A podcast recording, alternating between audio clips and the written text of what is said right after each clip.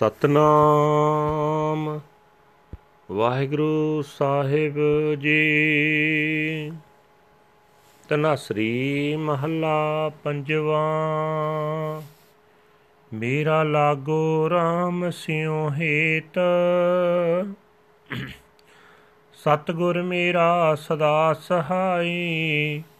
ਜਿਨ ਦੁਖ ਕਾ ਕਾਟਿਆ ਕੀਤ ਰਹਾਓ ਹਾਥ ਦੇ ਰਾਖਿਓ ਆਪਣਾ ਕਰ ਬਿਰਥਾ ਸਗਲ ਮਿਟਾਈ।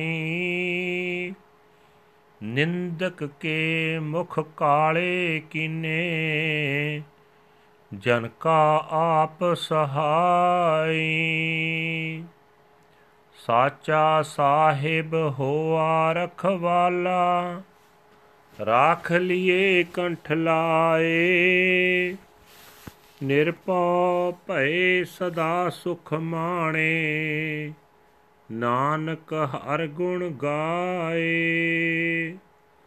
ਸਾਚਾ ਸਾਹਿਬ ਹੋਆ ਰਖਵਾਲਾ। ਰਾਖ ਲਿਏ ਕੰਠ ਲਾਏ। ਨਿਰਪਉ ਭਏ ਸਦਾ ਸੁਖ ਮਾਣੇ। ਨਾਨਕ ਹਰ ਗੁਣ ਗਾਏ। ਵਾਹਿਗੁਰੂ ਜੀ ਕਾ ਖਾਲਸਾ, ਵਾਹਿਗੁਰੂ ਜੀ ਕੀ ਫਤਿਹ। ਇਹ ਹਨ ਅੱਜ ਦੇ ਪਵਿੱਤਰ ਹੁਕਮਨਾਮੇ ਜੋ ਸ੍ਰੀ ਦਰਬਾਰ ਸਾਹਿਬ ਅੰਮ੍ਰਿਤਸਰ ਤੋਂ ਆਏ ਹਨ। ਸਹਿਬ ਸ੍ਰੀ ਗੁਰੂ ਅਰਜਨ ਦੇਵ ਜੀ ਪੰਜਵੇਂ ਪਾਤਸ਼ਾਹ ਜੀ ਦੇ ਤਨਾਸਰੀ ਰਾਗ ਵਿੱਚ ਉਚਾਰਨ ਕੀਤੇ ਹੋਏ ਹਨ। ਗੁਰੂ ਸਾਹਿਬ ਜੀ ਫਰਮਾਨ ਕਰ ਰਹੇ ਨੇ हे ਭਾਈ, ਜਿਸ ਗੁਰੂ ਨੇ ਸ਼ਰਨ ਆਏ, ਹਰੇਕ ਮਨੁੱਖ ਦਾ ਬੋਧੀ ਵਾਲਾ ਤਾਰਾ ਹੀ ਸਦਾ ਕੱਟ ਦਿੱਤਾ ਹੈ। ਜਿਹੜਾ ਗੁਰੂ ਹਰੇਕ ਸਰਨ ਆਏ ਮਨੁੱਖ ਦੇ ਦੁੱਖਾਂ ਦੀ ਜੜ ਹੀ ਕੱਟ ਦਿੰਦਾ ਹੈ, ਉਹ ਗੁਰੂ ਮੇਰਾ ਵੀ ਸਦਾ ਲਈ ਮਦਦਗਾਰ ਬਣ ਗਿਆ ਤੇ ਉਸ ਦੀ ਕਿਰਪਾ ਨਾਲ ਮੇਰਾ ਪਰਮਾਤਮਾ ਨਾਲ ਪਿਆਰ ਬਣ ਗਿਆ ਹੈ। ਠਹਿਰਾਓ। हे ਭਾਈ, ਉਹ ਪਰਮਾਤਮਾ ਆਪਣੇ ਸੇਵਕਾਂ ਨੂੰ ਆਪਣੇ ਹੱਥ ਦੇ ਕੇ ਦੁੱਖਾਂ ਤੋਂ ਬਚਾਉਂਦਾ ਹੈ, ਸੇਵਕਾਂ ਨੂੰ ਆਪਣੇ ਬਣਾ ਕੇ ਉਹਨਾਂ ਦਾ ਸਾਰਾ ਦੁੱਖ ਦਰਦ ਮਿਟਾ ਦਿੰਦਾ ਹੈ। ਪਰਮਾਤਮਾ ਆਪਣੇ ਸੇਵਕਾਂ ਦਾ ਆਪ ਮਦਦਗਾਰ ਬਣਦਾ ਹੈ ਤੇ ਉਹਨਾਂ ਦੀ ਨਿੰਦਾ ਕਰਨ ਵਾਲਿਆਂ ਦੇ ਮੂੰਹ ਕਾਲੇ ਕਰਦਾ ਹੈ। हे ਨਾਨਕ, ਸਦਾ ਕਾਇਮ ਰਹਿਣ ਵਾਲਾ ਮਾਲਕ, ਆਪਣੇ ਸੇਵਕਾਂ ਦਾ ਆਪ ਰਾਖਾ ਬਣਦਾ ਹੈ।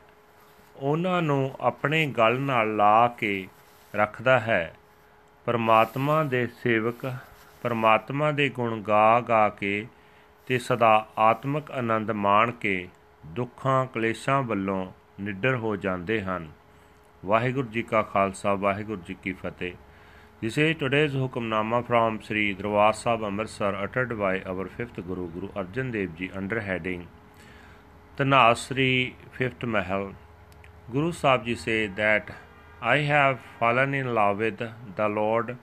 My true Guru is always my help and support. He has torn down the banner of pain, pause, giving me his hand. He has protected me as his own and removed all my troubles. He has blackened the faces of the slanderers, and he himself has become the help and support of the of his humble servant. The true Lord and Master has become my Savior, hugging me close to his embrace. He has saved me. Nanak has become fearless and he enjoys eternal peace, singing the glorious praises of the Lord. Waheguru ji ਕਾ ਖਾਲਸਾ ਵਾਹਿਗੁਰੂ ਜੀ ਕੀ ਫਤਿਹ